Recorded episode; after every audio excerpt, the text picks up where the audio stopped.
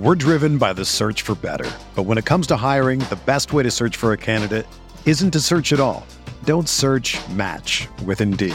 Indeed is your matching and hiring platform with over three hundred fifty million global monthly visitors, according to Indeed data, and a matching engine that helps you find quality candidates fast.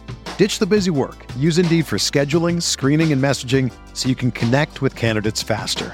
Leveraging over one hundred forty million qualifications and preferences every day, Indeed's matching engine is constantly learning from your preferences. So the more you use Indeed, the better it gets. Join more than three point five million businesses worldwide that use Indeed to hire great talent fast. And listeners of this show will get a seventy-five dollars sponsored job credit to get your jobs more visibility at Indeed.com slash Blue Wire. Just go to Indeed.com slash Blue Wire right now and support our show by saying that you heard about Indeed on this podcast. That's Indeed.com slash Blue Wire. Terms and conditions apply. Need to hire? You need Indeed.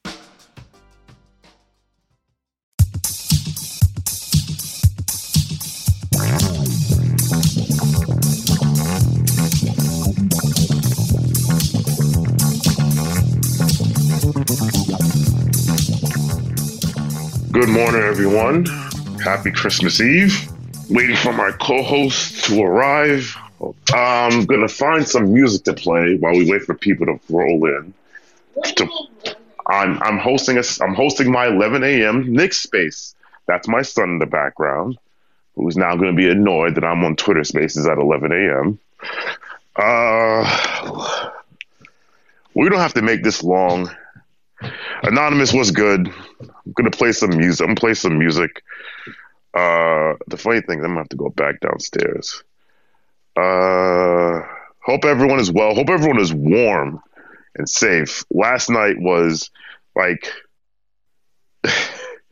it was too cold last night for for the events of last night. The game. Vivek, what's up? Uh, Next Morning Brew, what's good? What's up? Uh, I'm gonna play some Christmas music if I can find it. Uh, here we go. Uh, I'm gonna play one of my favorites because it is truly the most wonderful time of the year.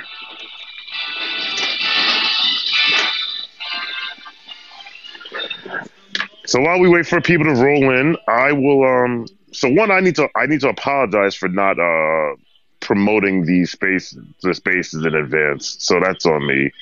Um, I'm gonna retweet this uh, now, and I will. And, and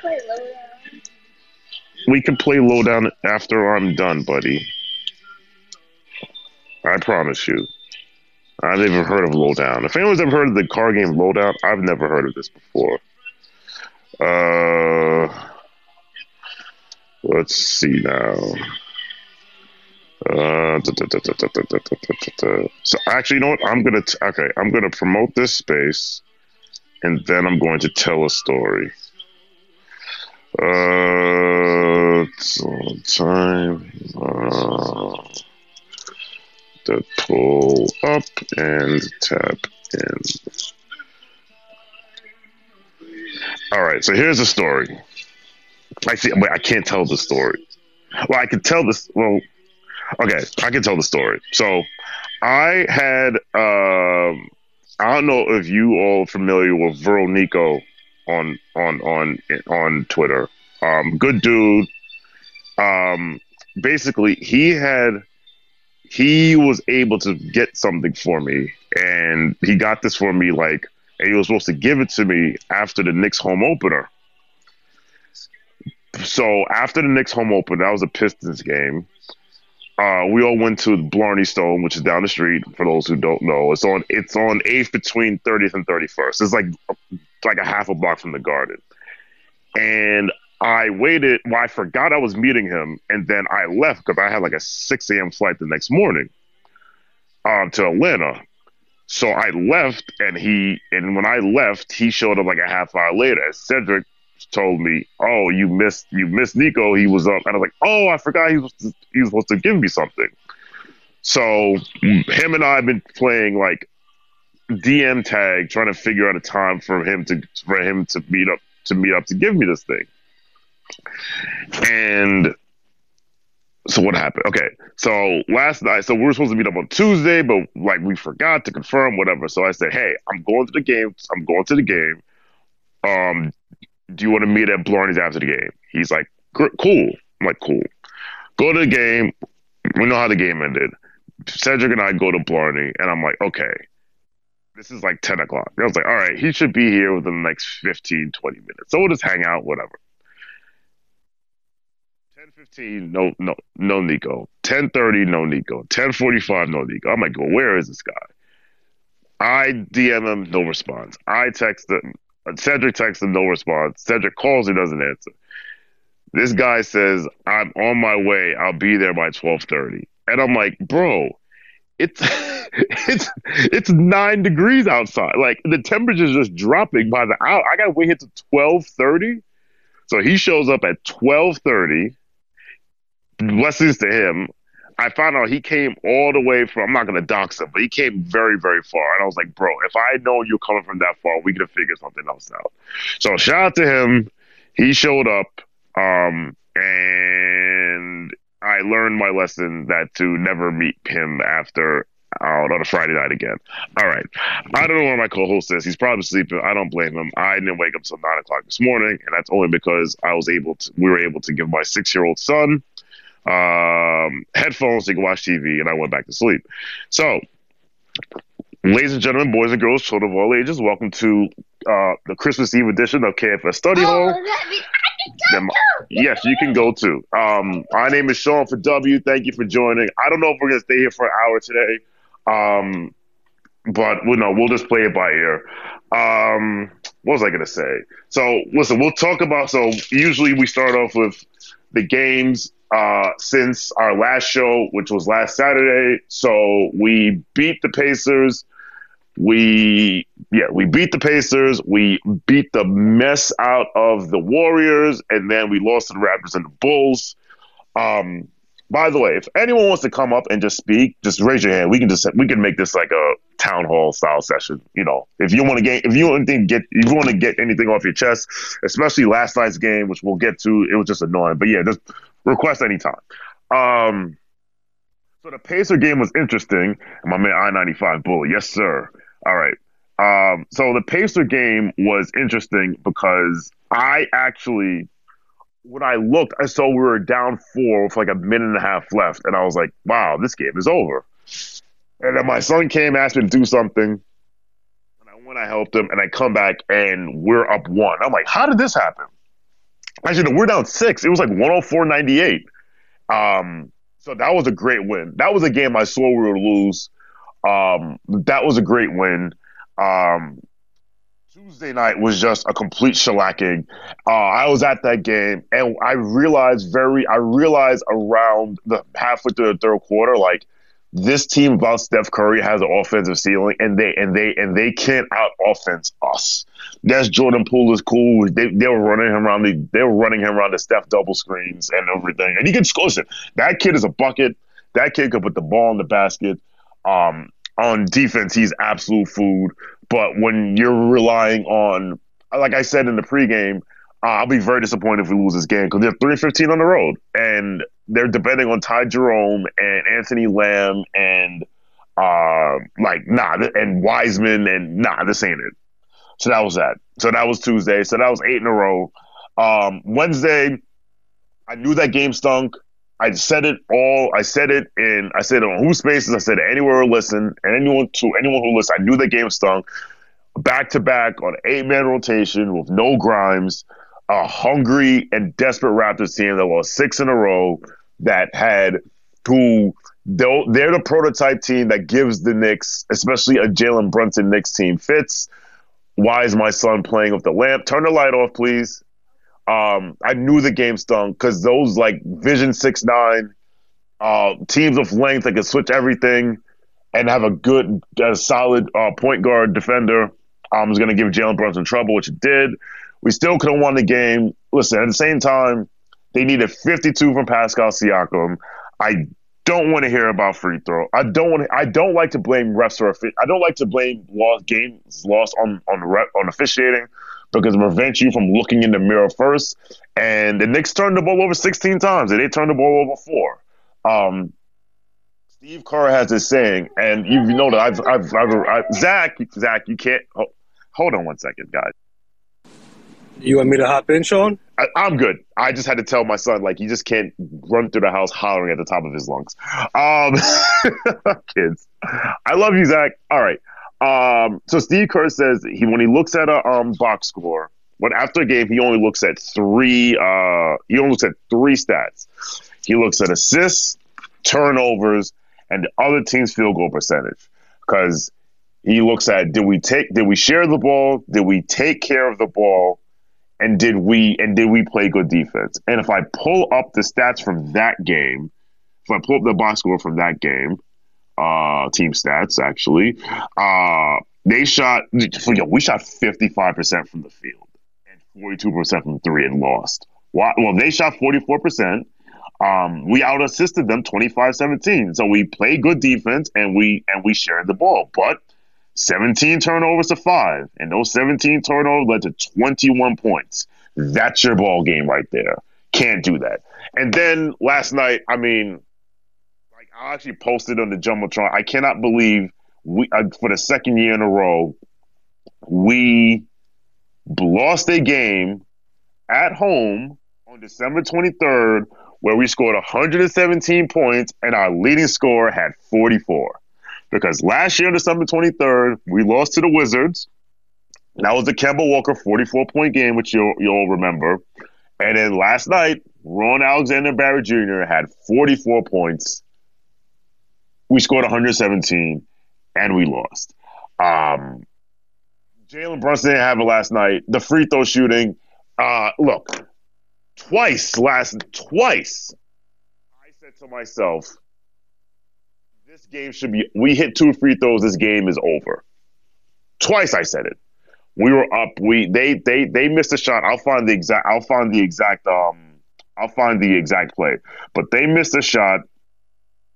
We grabbed the rebound up three.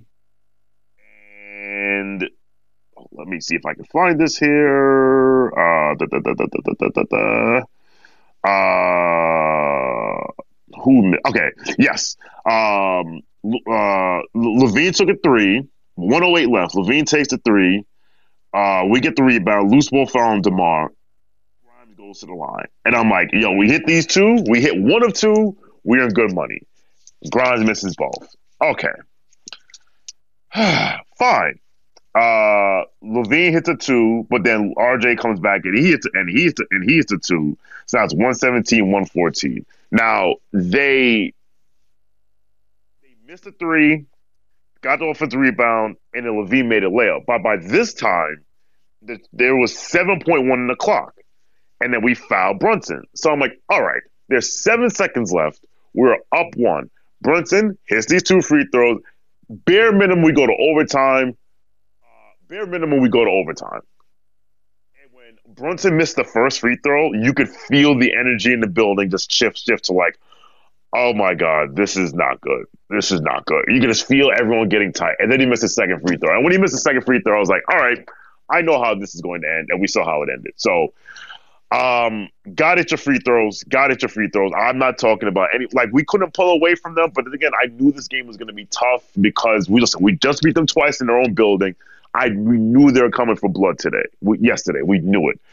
Um, so – that's the recap of the games. Um, I'll throw it to I ninety-five Bully to share what he wants to share, and then we'll go to Vivek. And if anyone else wants to discuss the games last night, go right ahead. I ninety-five Bully, Merry Christmas, Happy Holidays. How are you?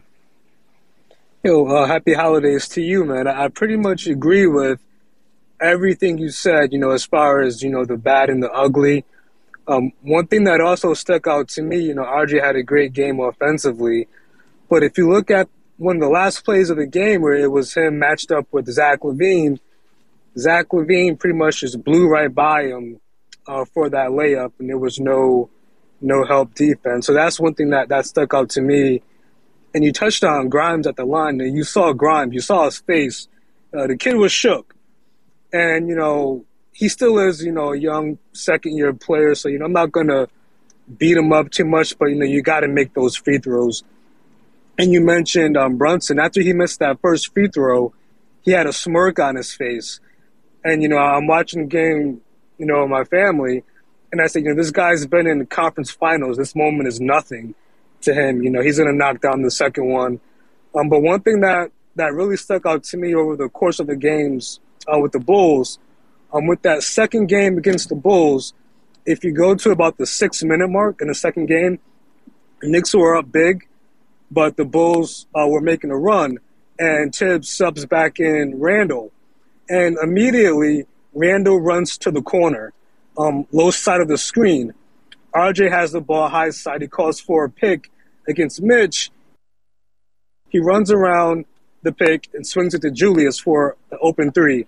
Next has the ball high side. Julius is in the same spot. He's in the corner. And for me, that, that really stuck out because I don't know. I think we're losing you, I ninety-five. Yeah, Stop. You're in the Matrix, yo, my brother. Yo. Oh, you you were in the Matrix yo, for a minute. Yo, yo. Can you hear us? Yep, I can hear you loud and clear. You yeah, can hear we, me? We lost you for a second. Um, so the last thing we heard, the last thing I heard you say was, um, Julius runs to the corner, and then R J had the ball. Yep. So he he ran to the corner. R J comes off of a screen, finds Julius open for a corner three. Very next play, it's the same play, but I accused the ball handler in the pick and roll. He swings around. I don't know how many times we've seen Julius. You, you're in the you're in the Matrix, my brother. You're you're in the Matrix. The corner. Okay, we uh. So I, I'm gonna I'm gonna um I'm gonna send you down. Come back up. Maybe leave the app and come back. But you're you're you're coming in and out. So I'm gonna send I'm gonna send I'm gonna send you down. Close the app. Come back up, and then we'll um we'll figure it out. So sorry I'm sorry about that, but we can't, we can't hear you. All right. So I'm gonna send you down. Come back up, and then we'll figure it. We'll try and figure it out because I really want to hear the rest of your take. Uh, let's go to Vivek. Vivek, uh, the floor is yours. Good morning. Good morning. Uh, happy holidays. Uh, Merry Christmas to everybody. Um, how are you doing? Good, good. I mean, all things considering, um, you know, doing all right. I'm staying. Like, I actually have a poll. I'm gonna post a poll in the, in the jumbotron, and the poll is: are you going outside? Because for uh, me, the I, answer is no. I went from the garage outside this morning. Um, somehow survived. Went to get breakfast. Um. But yeah, it's brutal.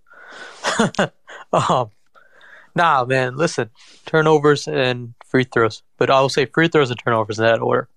Um, I I don't know, free throws just annoy me because it's like, like it's just it feels so easy, right? Like, you know, why are we missing so many free throws? We missed eleven free throws, and I think the Bulls only missed somehow the Bulls only missed four, and it.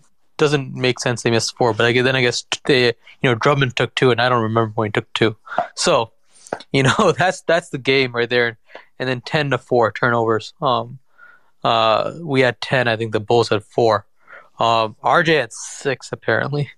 Um, and I think some of those are bad turnovers, but like I just noticed this is a trend line the, this game and last game. Um, so it's something we got to clean up a little bit because. Like, I think our handles are getting too loose. Like, you know, you, you, when you see guys dribbling, it seems like they're dribbling so high. You know, I don't know if you've seen this, but, like, you know, it's like it's not it's not tight. It needs to go crisp, right? You know, I feel like a lot of our turnovers are just, like, they're they're, they're like the dump sort. They're, you know, they're, you know, they're, you know, live turnovers are just, you know, it's, it's just, it's totally avoidable in that sense. Um, So we got to clean that up. And now you got to clean up free throw, free throw shooting. I don't know what else to say. Um, you know, I don't know what these guys do. That was a problem last year. Um, it was a problem with some of Tibbs' earlier teams in Chicago. I don't know how it got better, but I think, you know, whatever has to happen has to happen. You know, we can't be, you know, we're fifteenth now, but we were somewhere in the top ten. And you got to be up there. You know, with the n- number of free throws we take, you know, you got to be up there. Um, maybe there's fatigue involved. Maybe it's, you know, just, I don't know, there's like the intensity in which we play. Every single possession, um, but you know that has to change, and that's you know those two are the two of the biggest reasons why um, you know we've lost today. We lost against Toronto um, because you could count the eleven misses we had, and how many of those opportunities the Bulls ended up scoring on us. Um, and they, I think they scored a lot of points. I don't have the exact number, but I'm pretty sure it's high. Um, and you mean points off turnovers? No, points off missed free throws. Oh, missed free throws. Oh, okay, yeah, they, yeah. yeah, that's a good, yeah, that's a good shout. Yeah, like you know, we they probably made a bunch. And again, you know, these, you know, Tibbs styles teams, you know, we know this front and center. You know, these games are going to be so tight that the margins matter.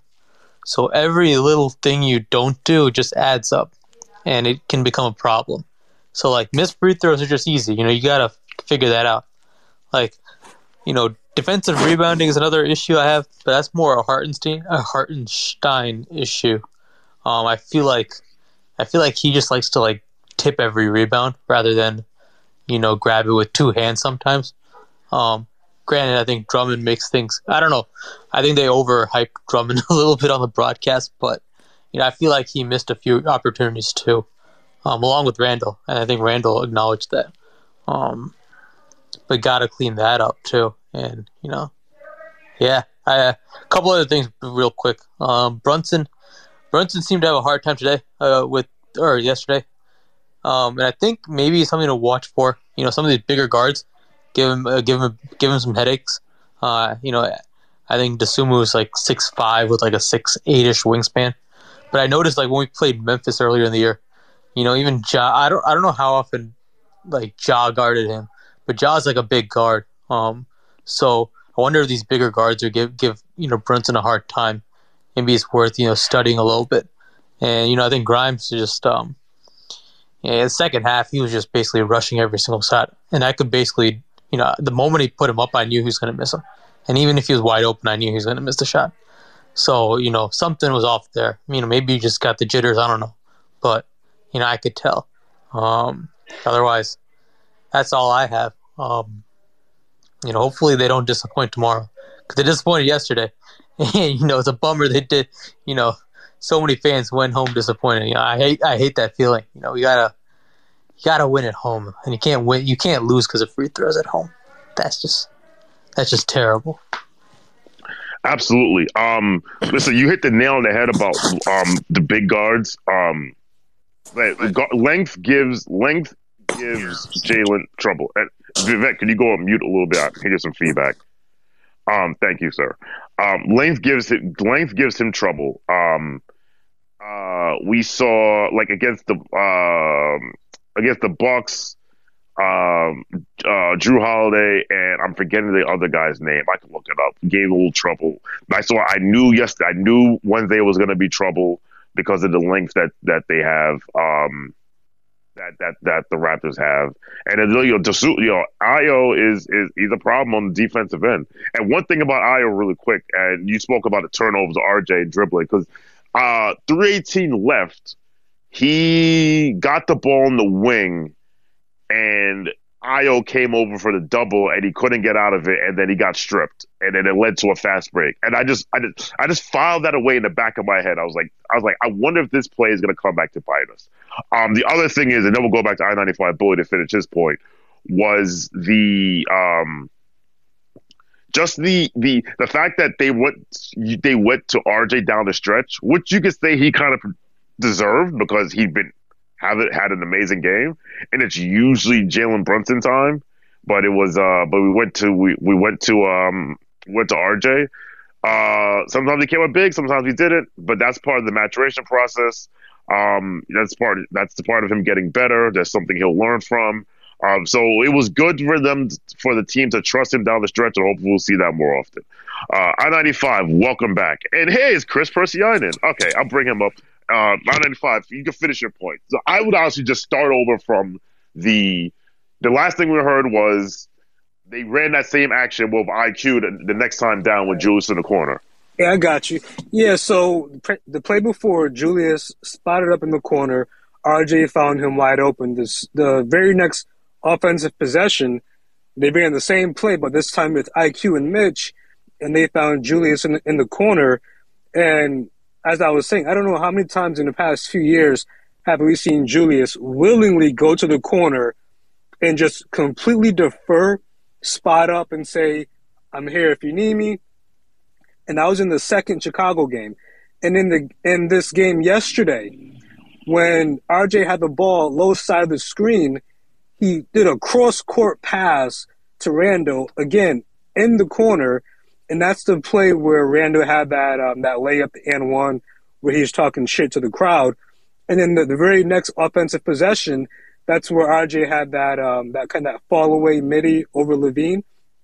In all of those plays, Randall was in the corner completely deferring, and when that possession started, Randall gave the ball to Brunson, gave it to R J. R J gets double-teamed, gives it back to Brunson, but it was pretty cool to see both of them just saying, R J, you know, just take us home. And I'm not going to get too hard on him. He didn't completely close the game, but this guy has played ninety minutes in, in two games.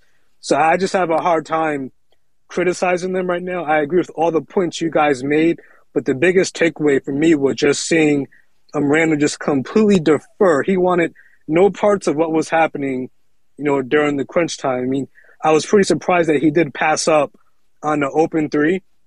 Yeah, I thought it was a very smart play of him. And, you know, we always hear fans say, we we want to give R J the keys. We want to know what it looks like when he's controlling the offense. When he controls that second unit, you know, it looks pretty bad at times. But to see him yesterday just control the first unit, you know, that was pretty interesting to me. And I want to know if, if you have any takeaways, maybe not so much from the X's and O's, but just to see R J, you know, take the reins over pretty much for the entire game. Yeah, I think for me, and then we'll get Chris in as well, like for me, I think them Tibbs staggering the lineup and having them play more of the bench units, which is something that I've been calling for since last year, um, has helped him regain confidence, has helped him settle. And he started playing really well. Now, now to your point, there are some times where him and the bench haven't looked good, but it seems like he's over the like I've said it. Like I said, he's Mark Teixeira, because if you're a Yankee fan, you know Mark Teixeira will bat like one eighty-five every April, every single year, and then he will turn it around, and then he will, you know, and then May, June he'd warm up, and and then you know he'd do his thing. Um, so it looks like it looks like um, early season struggles for R J just just a thing. I think that compounded, com- combined with, you know, basically knowing that he was one unprotected first-round pick away from being shipped to Utah for Donovan Mitchell, put, put a lot on him to try and do too much. But now he's playing with more with the end of the floor of the offense. He there's actually was a really good breakdown about his passing being underrated. I'm going to find that tweet and post it in the Jumbotron. Um, And his playmaking is improving because the playmaking helps unlock other things, because you're seeing less of the, I'm going to put my head down and I'm going to the basket no matter what. It's um, even he, decision-making as well, because he's he's not not forcing the, those crazy layups anymore. So I think for this past month, since December first, you know, his overall decision-making, whether he makes the pass or not, it's also important to notice the shots that he's taking and the shots that he's not taking as well. Absolutely, absolutely. Like I said, like those I'm going to the basket no matter what. I don't care how many guys in the basket or in the lane are there. Um, he's being more aggressive. Maybe he's lost some weight because now he's just yamming it on people left and right. Um, but it's good to see. It's good to see. Like R J last night, if we can get – obviously I don't expect forty-four points from every night, but we can get that dude on a consistent basis, the ceiling of this team improves exponentially, exponentially. And then when you start talking about adding the next piece, you don't have to add, maybe you don't have to tr- add the second star because maybe we have one. But, you know, let's do early. For, I don't want to put too much on the kid. We're driven by the search for better. But when it comes to hiring, the best way to search for a candidate isn't to search at all. Don't search, match with Indeed. Indeed is your matching and hiring platform with over three hundred fifty million global monthly visitors, according to Indeed data, and a matching engine that helps you find quality candidates fast.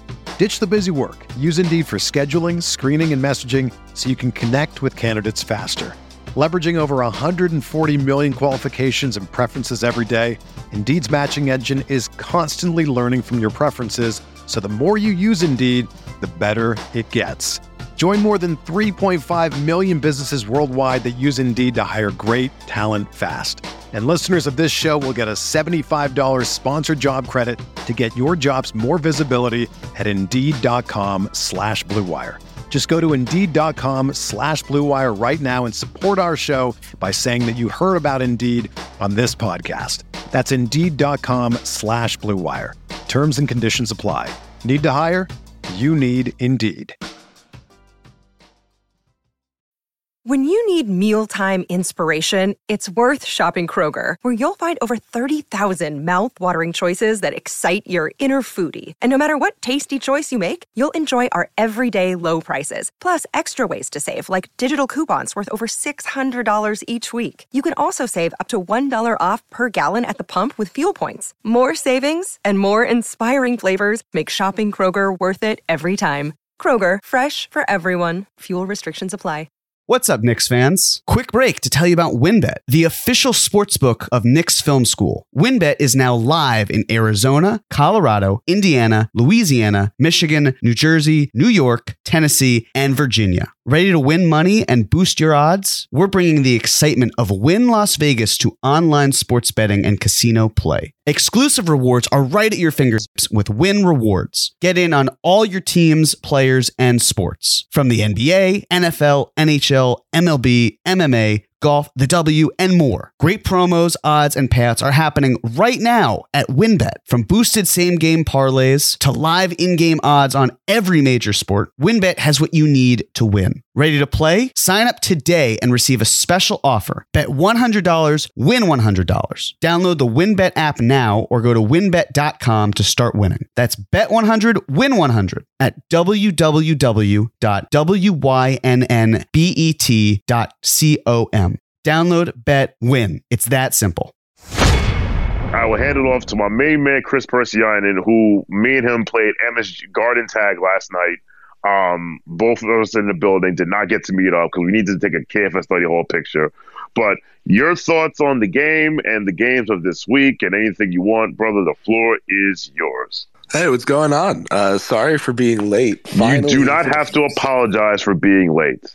Ever, ever, for the ever. First time, Sean, for the first time, I was just straight up asleep. Let me tell you something. It was four a.m. last night when I, so it was three a.m. last night when I sent in uh, my beat report to, to W F U V, uh, which is actually up now if you want to go on my page after this and check that out. That's shameless, shameless plug because um, those YouTube videos, as silly as this sounds, those YouTube videos doing well and getting likes and comments is how I get to go to more games with uh, access. So anyway, um, super shameless plug. But regardless, no, I, I no think such thing. Hey, you shameless plug all you want on this t- on this show. All right.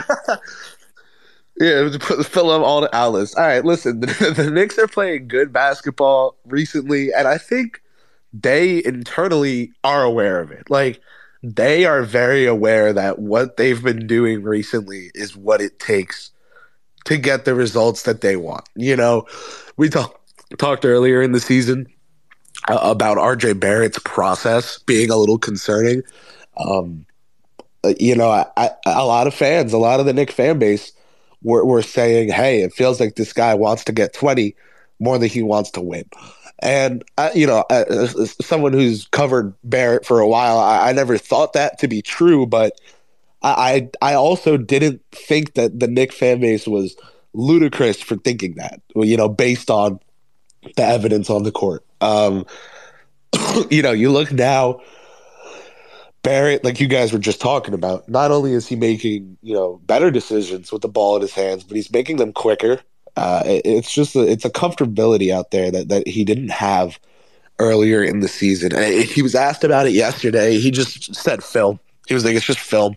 Lot of film. So um, uh, you can tell who his coach is. You can tell who his head coach is. But you can also tell that, you know, like like from Montverde, Duke, New York, before Montverde, you know, this kid is is basketball royalty. He's the Prince of Canada, right? So his dad is like the gatekeeper of Canadian basketball. This kid grew up with pedigree.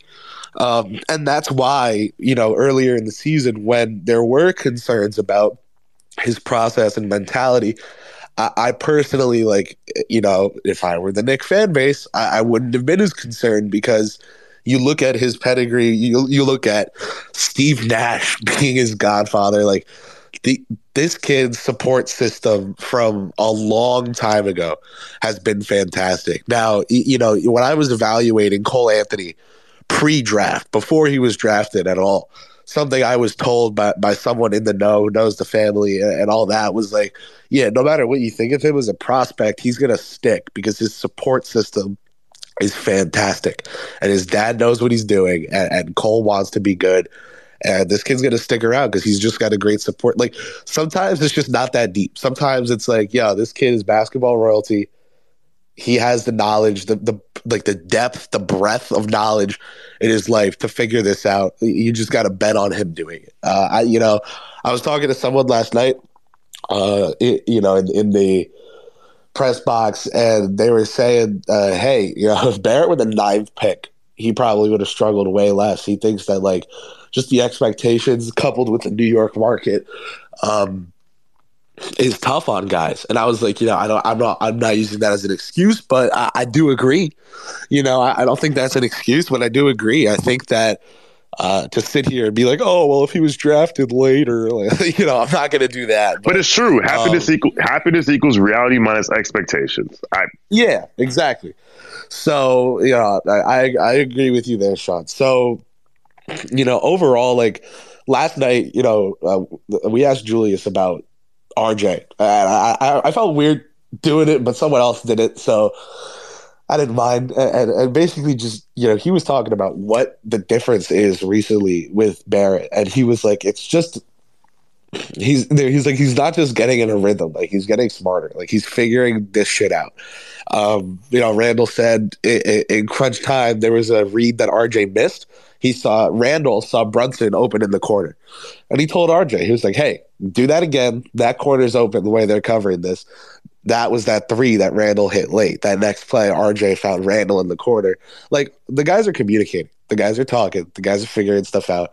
Um, you know, I, I think after that, that first loss to end the win streak, uh, Tom Thibodeau took a really long time to come out, do his post-game availability. And if you ask me, the reason for that was because he was delivering a message to the team about, you know, he he was very consistently telling them not to get too high on the highs.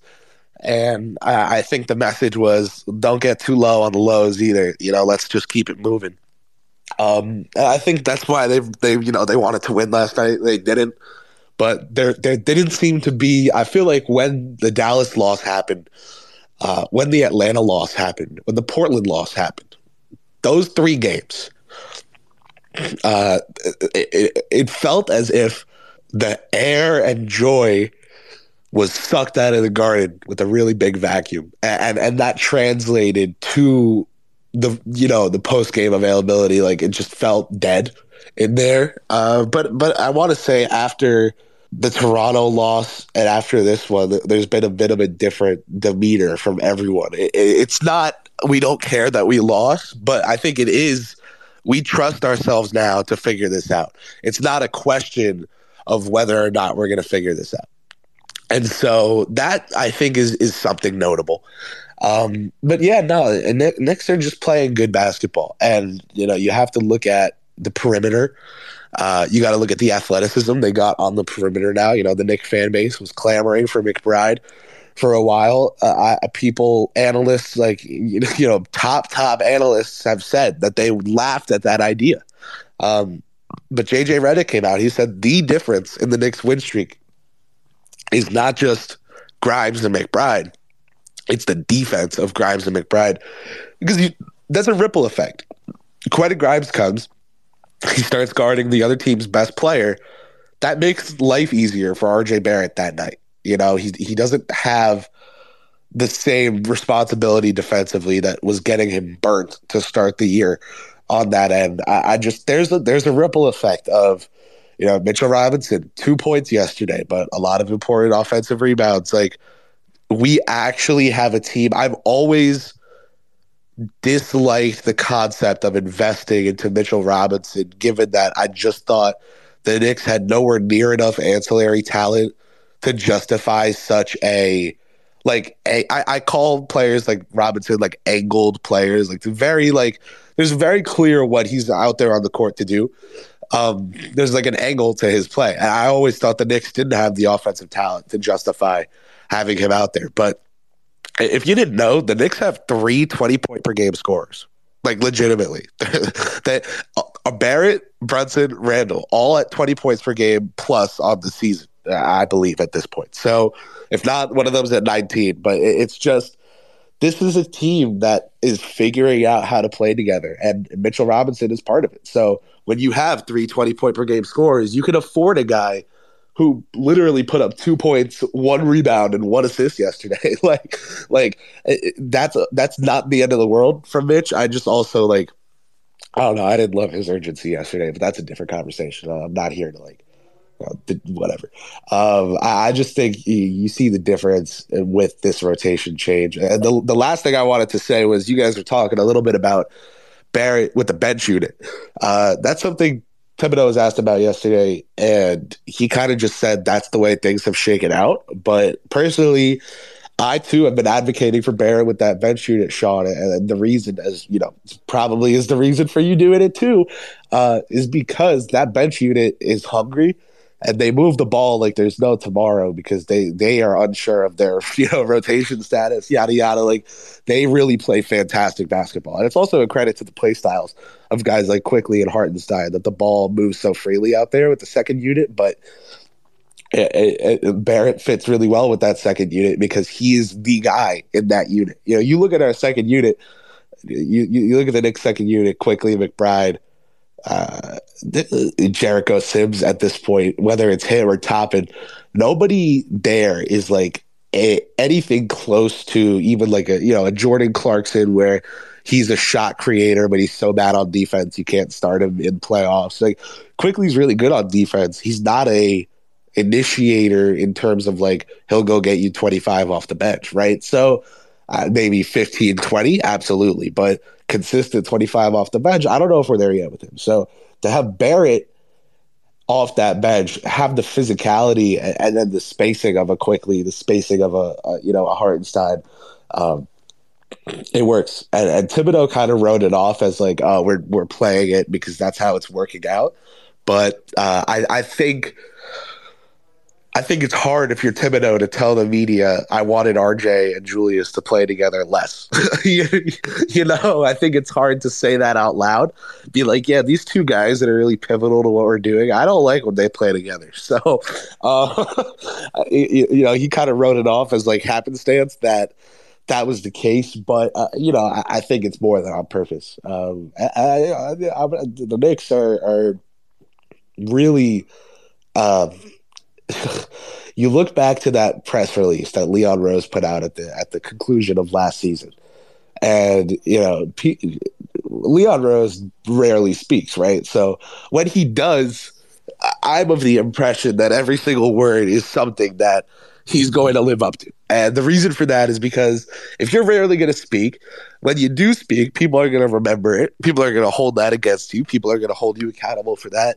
There's no reason that someone as media and P R trained as Leon Rose would put out a statement to the fan base saying, hey, we want to focus on our young talent, and then just not do it. Like, there's no way, right? So that's why it was really frustrating to the Knicks fan base when the season started the way it did rotation-wise, but you can't be surprised at these switches, you know, these multiple rotation changes that, like I've said, did come from the front office um, and have, you know, resulted in a fair amount of success here. So uh, I think yesterday, you know, obviously funny to see DeRozan get that shot off and, and, and hit it and get a foul, you know, just the game after he hit a game winner against the Hawks.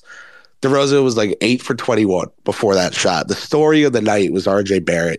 Nobody was going to talk about DeRozan. LaVine was going to be the guy who got a shout. You know, the Bulls got this many points from Zach LaVine, but they were unable to stop the the the Knicks offense propelled by R J. Like I can hear the article now, right?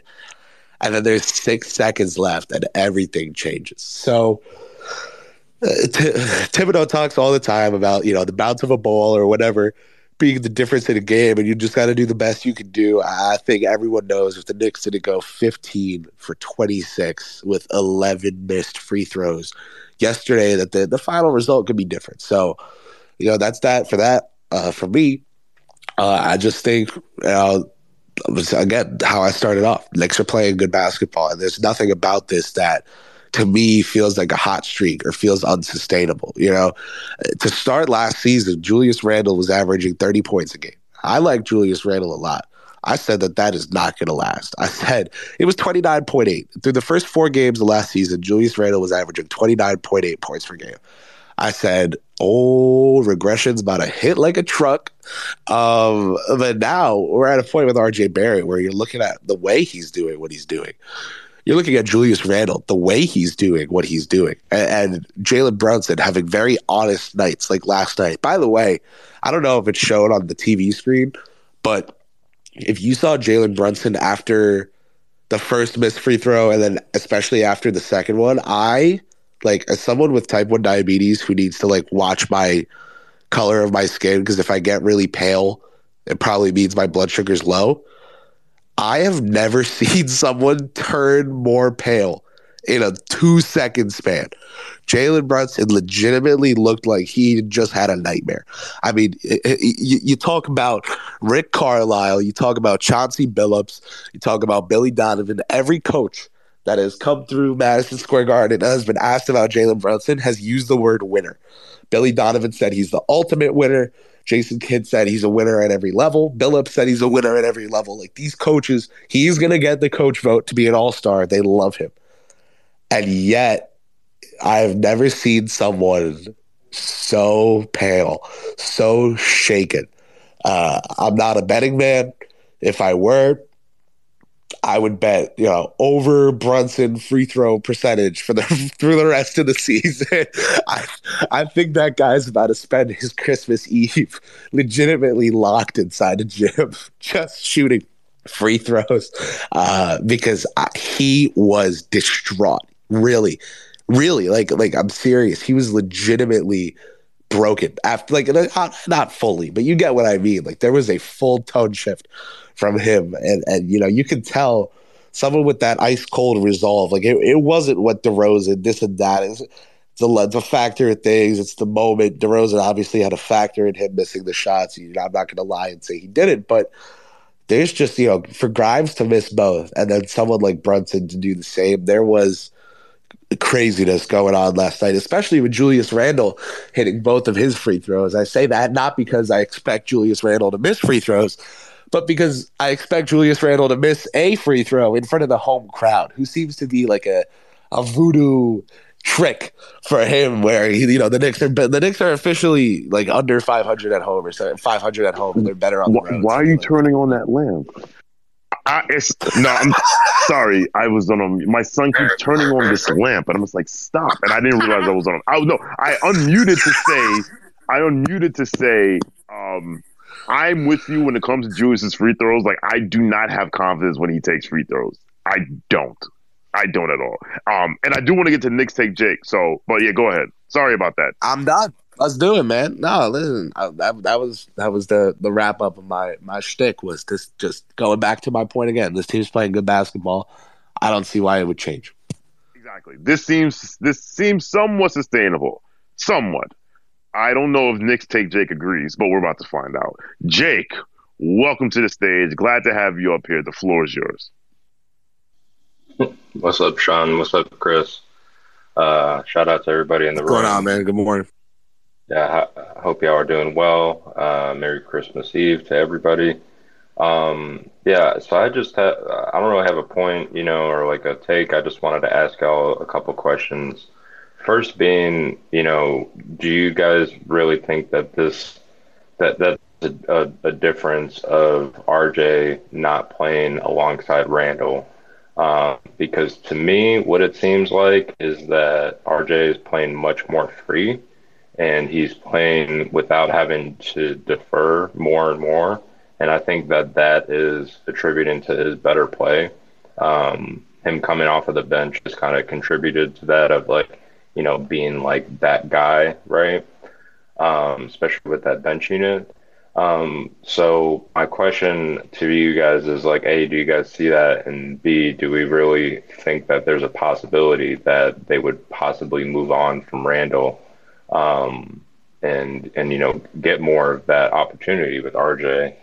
Um, and my second point is, you know, I feel like I keep hearing that, you know, the kids are playing, you know, Chris, you mentioned it about like, you know, Miles McBride and, you know, uh, Quentin Grimes and, like, you know, the defense that they bring.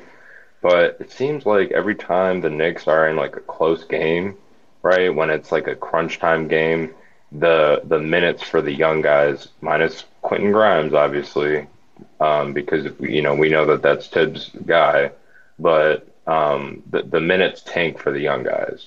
So I think it's like starting to become really necessary that we start either dipping into the, more of this bench rotation. Um, I know Cam Reddish situation is pretty much done, um, but me personally, I would really like to see Steve out there if possible. I know we're going to get Obi Toppin back eventually, but I just think that, you know, something needs to shake out on that bench unit if Tibbs is just going to, you know, not play the young guys when it actually is meaningful and, you know, the, the game is on the line. Because to me, it kind of defeats the purpose of playing the young guys if they're just going to get sat.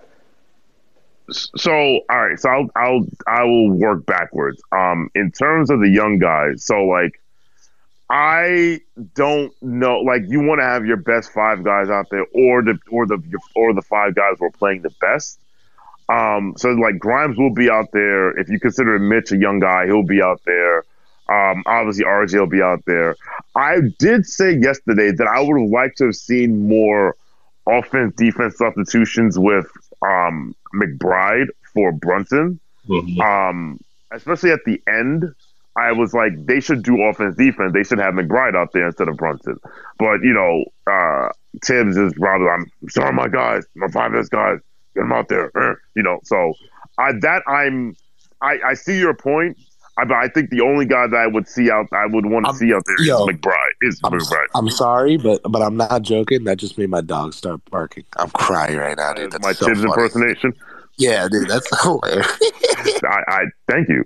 Um, and then so, and then to the first question, I've always said that I've said this. I said this like a year ago, that you're not going to see the best of R J as long as he ju- plays as Julius Randall, because of the usage Randall requires and how he plays. And then, you know, you could be in the um, – and then, you know, you see R J relegated to the corner or what have you. I think him going to the – him playing with bench units has has has kind of unlocked that. You see, like, okay, to, to your point, like, when he doesn't have to worry about fitting into something, he can just play.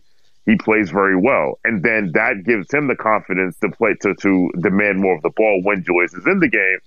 And I've always said this, like, I always felt that Julius is a bit of um Julius defers, like, he will def- he will defer more than people realize. Um, but if it's to a guy that he thinks either is better than him Wave. or is just outplaying, it's just like outplaying him. Like yesterday, like, clearly what's the name was like, it was, it was rent. It was, um, clearly it was R J's night.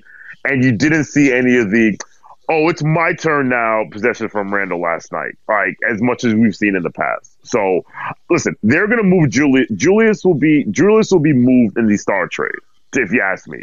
Um, or I've always said that I don't think you will see, I don't think Julius and Obi will be here next year. I think one of them will be gone, and I and now I'm starting to think more and more it might be Obi. Um, but they're keeping him for the, like, his his salary will be used, and he will be traded in the star trade. I don't think you're going to see him then move off of Randall just to say, all right, R J, it's your team now, unless R J goes like supernova for the rest of the season. Yeah, that's fair. Um, I just think that it's just, you know, we're in year four now with this combination, and it's just very clear that they can be good, like really good players individually. And, you know, I think Randall is going to get his no matter what, right? Because, you know, in terms of both of those guys, he's clearly like the alpha. But um, the nights that R J is the alpha and he's actually on, like that, that, that is the version of the Knicks that, like, I believe, like, okay, if we really got a star and paired R J next to, you know, that person and, you know, Jalen Brunson, and, you know, it, it, it really would be like a more symbiotic relationship, then, like, we could really be dangerous. Um, I just think that the way that Julius Randle plays, very Come heavy on, isolation, man. It's I, I don't no, know. My, my, my fault. Right now. My, my fault. The guy and my fault. Yeah, go on. Go on. Yeah, he he he was probably on. He went off by accident. Go ahead, Jake. Oh, okay. Um, but yeah, I don't know. I, I, I just I just feel like it w- we would be better off with someone who could play more in, in the offense. Is I guess what I'm saying. No, I feel you. I no, I, I feel you one hundred percent there. Um, you... and and to and real quick to Chris's comment about, like, you know, he went over to R J when he missed somebody open. I, I think that's that's hilarious because, like, I don't know about y'all, but Randall is the king of missing wide-ass open players to the point where, like, Quentin Grimes will get the ball from him and, like, pass to the person that, like, he should have passed to, like, five seconds previous. That's still wide open. No, I feel you. I feel you. Um, uh, I ninety-five, Bill, you had your hand up? Yeah, I, I kind of wanted to answer um, Jake's question Um, with the question. Um, I think it's pretty safe to say the best R J games of the season were the two uh, games, uh, uh, this game and then the last game. And in both games, Julius was clearly deferring to R J. And if you take it even wider sample size, if you go back to December first, I'm looking at it now, R J has a twenty-six usage rate. Um, what more... What more do you want to happen? I mean, do you want R J to be a thirty usage guy? Like, what what, what more do you want? Because they're playing well together lately. If you look at the on-off numbers, it's a fact that they're playing well together and it's working. And we saw them yesterday. It wasn't my turn, your turn. It, they were actually working together, looking for each other. So what exactly, from an X's and O's point, like, what do you want? Do you want R J to have a thirty usage? So I actually disagree, because what ended up happening in the in the late part of the game was that a uh, R J stopped shooting the ball as much. Um, he went from thirty percent shot utilization in the first half to sixteen percent in the second half, because I looked it up last night. And I think, like, Maybe it's a maybe it's not a product of Julius Randle, but it's definitely a product of this Tom Thibodeau offense. Is that, like? But, but what do you want to see, man? You just, like, what exactly do you want to see? I that's what I, I don't get. Like, I, I I want R J to be able to play without having to think, oh well, if Julius Randle puts his hand up, I got to pass him the ball, and that he plays free, because that that is the way that R J can start to play make and actually, you know, get to his spots and not force stuff like he was early off in the season. Um, yeah, I agree there. I think a forty-four point, four assist game is one hell of a time to to make that statement after. But uh, I, I I agree with your sentiment. I think Barrett's decision making to start the season wasn't just influenced by things like what you're talking about. I think it was flat out bad. Like he, he was just. In it felt like he was playing in molasses. I know that's weird, but uh, a weird visual for you guys. But it felt like R J was playing in molasses. It felt like, and it was self-inflicted. I'm not saying that for some weird reason the game was moving slower to him. Like, it just felt like it wasn't basketball. You know, anyone anyone seeing, like, the chat G P T stuff, like all this A I going. If, uh, R J's play felt like you trained the A I to be a basketball player. Nothing about it was natural. Uh, you look at last night, you look at the, the eight games before last night, you know, it, it feels as if that's a basketball player. That's someone who is, is a natural at reading defenses and tilting them and making shit happen. Like, it, it was just the, the, the last seven to eight games, there's been a stark difference from Barrett. So I, I agree with you. I think he's on that track right now, though. I, I do think, though, it's a little early. The trend still has to develop. So I get what you're saying. Thank, thank, yeah. yeah. Thanks, Jake. Appreciate it. Um, sure. Cameron, welcome to the stage. Oh, Cameron's connecting. Uh, we're probably going to wrap up in like ten minutes. Um, but yeah, he, he's still connected. We'll probably wrap up in ten minutes. But um, yeah, I, I would love to see a world where it's just R J's team and, and just to see what it looks like for like ten games, twenty games. It's just not going to happen. And I don't think Cameron, Cameron did it. Whatever. All right, that's fine. So, so, so, don't you think at the end of the season we got that a little bit last year with with all the stuff that was going on with Randall, and I felt like R J was like playing his best basketball to end the season.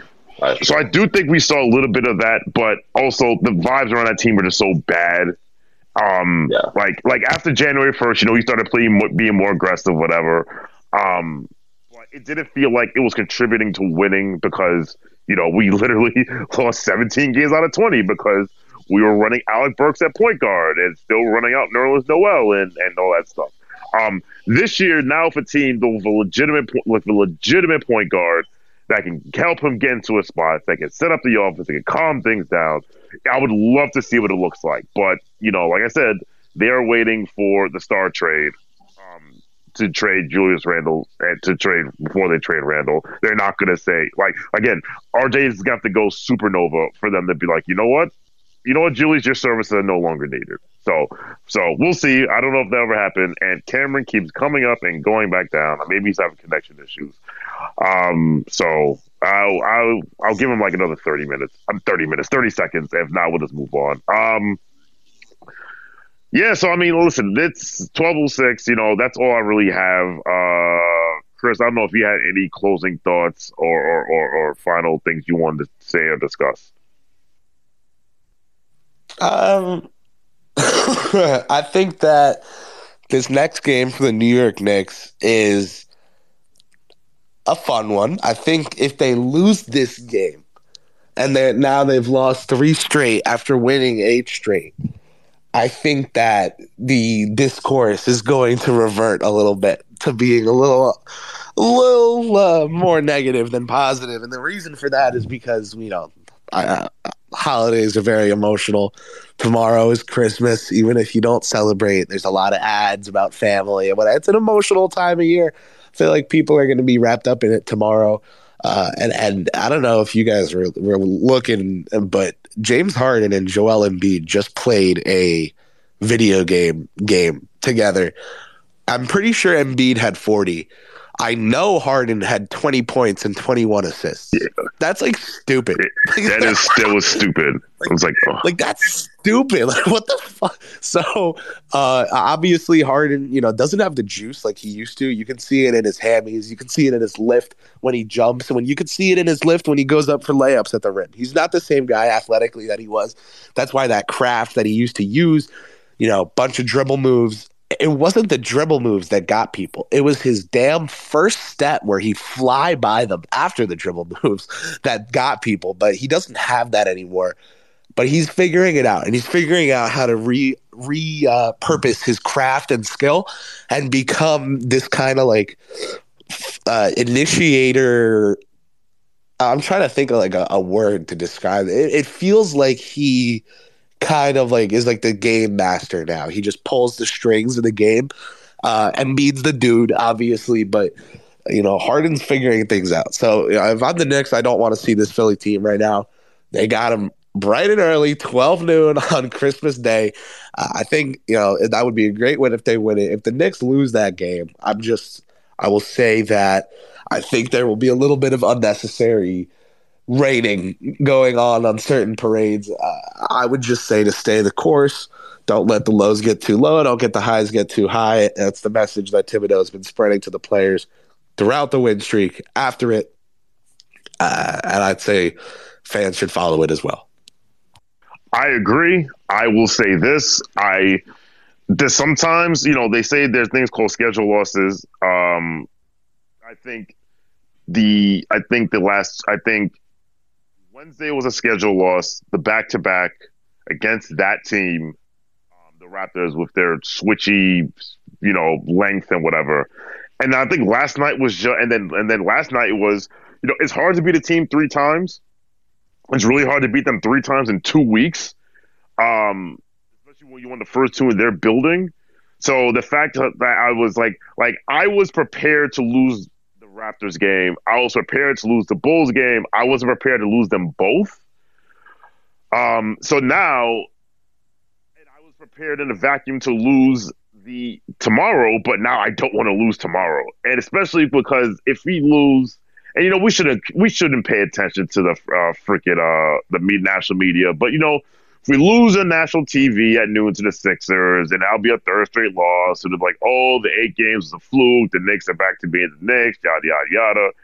And, you know, I try not to pay attention to the national discourse when it's disgusting. Like, thank God I was not – thank God I was at the game on Tuesday, because I heard from everyone who has told me that watched the T N T broadcast. It was disgusting. Like, I even had Nets fans saying, like, I'm not a Knicks fan, but this is disgusting. So I would like to win tomorrow, and I think we can win tomorrow.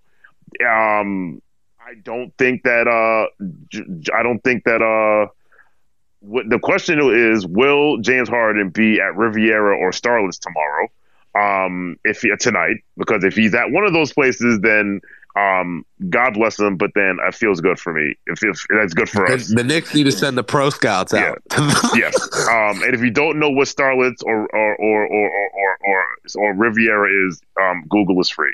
Um, so listen, that's it. That's all I got. Thank you everyone for pulling up. Uh, John, I see you. Cassius, what up? C T Pittman, go to hell. Um, he's a he's a Steelers fan. He's a Steelers fan. I'm a Ravens fan. That's why. Um. I ninety-five Bully Anonymous. Uh, like everyone, man. Merry Christmas. Um, Just Incredible, Lauren, Shannon. Oh yeah, shout uh, out to the la- shout out to the ladies especially that pull up. We appreciate you very much. Um, Mark, Pastor, oh Pastor Claudio's in there, and I told someone to go to H E Double Hockey Six in front of Pastor Claudio. I'm terrible, um, but thanks everyone for pulling up. Merry Christmas, Happy Hanukkah, Happy Holidays. I will tell you right now, I don't know if we're having a show on New Year's Eve. Maybe we will. We'll see. We'll keep it. We'll keep. We'll keep our options open. But much love to everyone. Peace out. Happy Holidays. Knicks Nation. Let's ride.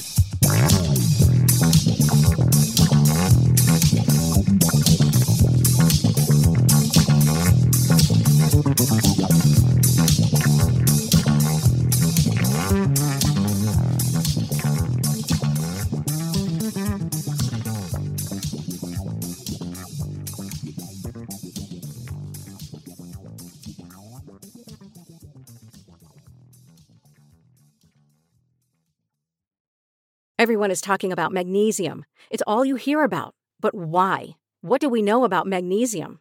Well, magnesium is the number one mineral that seventy-five percent of Americans are deficient in.